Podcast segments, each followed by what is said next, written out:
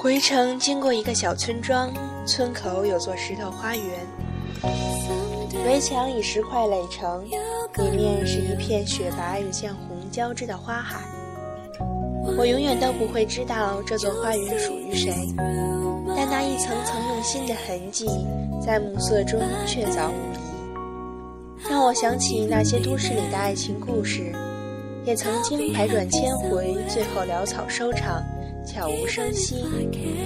没有土壤培育这方水土才有的直截了当。回首这一路上，可能是因为高原反应，可能是路途劳顿，常常大脑一片空白，想不起来为什么要如此周折，如同常想不起墨镜放哪了。但或许想不起原因，却依旧这样努力去做的事，才是最正确的。下山的路上，车胎被坚石割破，天色将暗。等待的间隙，我坐在行李箱上看山谷间的雨，雨像木帘一样挂在山与山之间，左手大雨，右手晴天。一路沉默的他突然走到我身后说：“你看那山的纹路，像不像指纹？”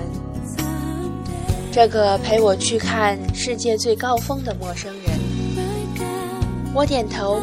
我们一起看着喜马拉雅山脉在暮色中蔓延，雅鲁藏布河谷雾气升腾。这些年坚持旅行，求的不是陌生风景带来的愉悦，或短暂逃离给予的慰藉，我求的是一小段距离，像退后一步望入镜中，如此那些在我内心的才能被清楚看见，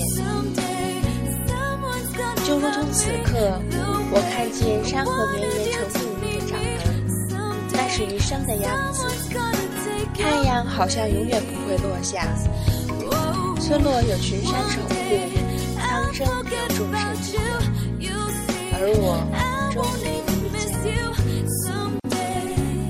一切如此简单明了。